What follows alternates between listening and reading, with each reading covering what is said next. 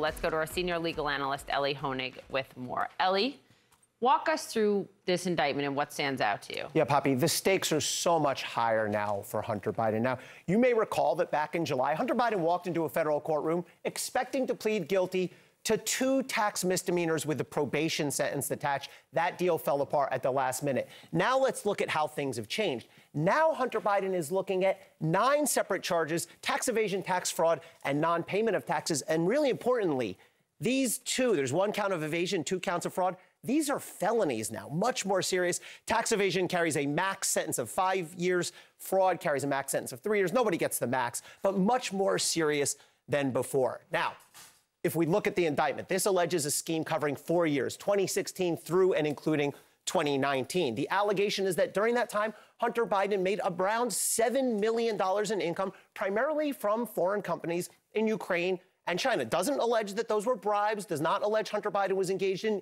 illegal influence peddling as a lobbyist, but makes clear he did not do actual work meriting $7 million worth of income. And the allegation is that he failed to pay and committed fraud with respect to about $1.4 million in taxes owed. Now, the indictment lays out in detail the way Hunter Biden would allegedly commit this fraud. For example, he took false business deductions. The indictment alleges, as one example, that in 2018 he claimed he had $388,000 worth of business travel, but in fact, the allegation is he was doing no business, no real work. So he writes that off and that's a fraud. The, the, indictment also details lavish personal spending by Hunter Biden, $4.8 million worth of money that the government says he could have easily paid back. Instead, he used on personal expenses ranging from cars and clothes to quote unquote adult entertainment. One other interesting thing from the indictment the sources of evidence that DOJ uses, they use Hunter Biden's memoir. They use things he says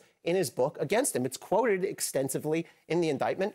That's fair play. It's a statement by Hunter Biden. And they use certain texts from Hunter Biden, including one that references taxes. It's not exactly a smoking gun, but they say, well, look, he knew he had to pay taxes. He knew he owed these. Hunter Biden already had another indictment. Do these two overlap at all? So, completely separate cases. Let's remember, he's already charged with firearms charges relating to possessing a firearm while a felon. Those are brought in federal court in Delaware. And now, Hunter Biden is looking at literally a two front battle here. He's got two separate indictments, both federal, one in Delaware, one in California. It's tough enough to beat one federal case, never mind two. He can try to have those two cases combined into one. That's an interesting strategic call his lawyers are going to have to make. What about this push for an impeachment? Because I will say California and Delaware are the two jurisdictions where, when this plea deal was about to happen, critics of it, Republicans were pointing and saying, what about those two jurisdictions? Yeah. Why has that even brought here? So, no mention of Joe Biden, no reference to Joe Biden in the indictment. James Comer, of course,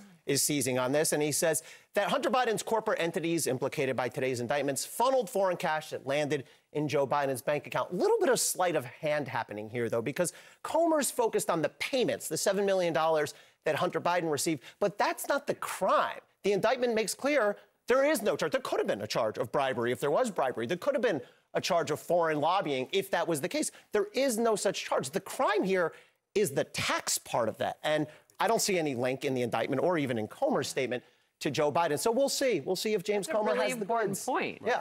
Uh, look, he's been promising quite a bit in this impeachment inquiry.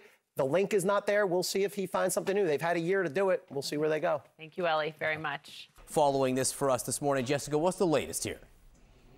Yeah, John, this is the second indictment against the president's son just this year. And it's actually these charges now out of California that really do bring much greater peril for Hunter Biden. He could face up to 17 years in prison if convicted on these nine counts. So, this latest indictment, what does it include? It includes failure to file and pay taxes, evasion of a tax assessment, and filing a false or fraudulent tax return. And prosecutors are describing it as Hunter Biden engaging in a four year scheme to avoid paying at least $1.4 million in federal taxes that they say he owed for a span of several years. Now, this is from the indictment. I'll read it for you. It says between 2016 and October 15, 2020, the defendant spent his money on drugs, escorts and girlfriends, luxury hotels and rental properties, exotic cars, clothing, and other items of a personal nature. In short, everything but his taxes. And more specifically, prosecutors are saying that Hunter Biden subverted the payroll and tax withholding process of his company when he withdrew millions of dollars. They say it was all to subsidize his extravagant lifestyle. It included nearly $700,000 in payments to various women, nearly $200,000 in adult entertainment, and about $70,000 in rehab, among other things. So Hunter Biden's attorney immediately responded, Abbe Lowell, and he said this. He said, based on the facts and the law, if Hunter's last name was anything other than Biden, the charges in Delaware and now in California would not have been brought. Now, President Biden was asked about this indictment, John, and here's what he's saying. Your son, while there's no ties to you, could be charged by your Department of Justice. How will that impact your presidency? First of all, my son's done nothing wrong. I trust him. I have faith in him. And it impacts my presidency by making me feel proud of him. So that was actually from President Biden back in May. Now, David Weiss, uh, he's the special counsel now. He's been investigating this case for several years. He was named special counsel in August. Of course, that gives him wide latitude to investigate and prosecute. And of course, there is that other indictment against Hunter Biden out of Delaware. That stems from his illegal purchase of a handgun back in 2018. So, John, now the president's son will be fighting criminal charges in California, also Delaware all while his father mounts that reelection campaign and while Republicans continue to call into question Hunter Biden's international business dealings and, of course, their claims, so far unsubstantiated, that President Biden benefited from his son's business dealings in Ukraine and China. We know that Republicans are moving toward an impeachment inquiry into President Biden. So there is a lot going on with the president and his son just as we're moving into this election year. John.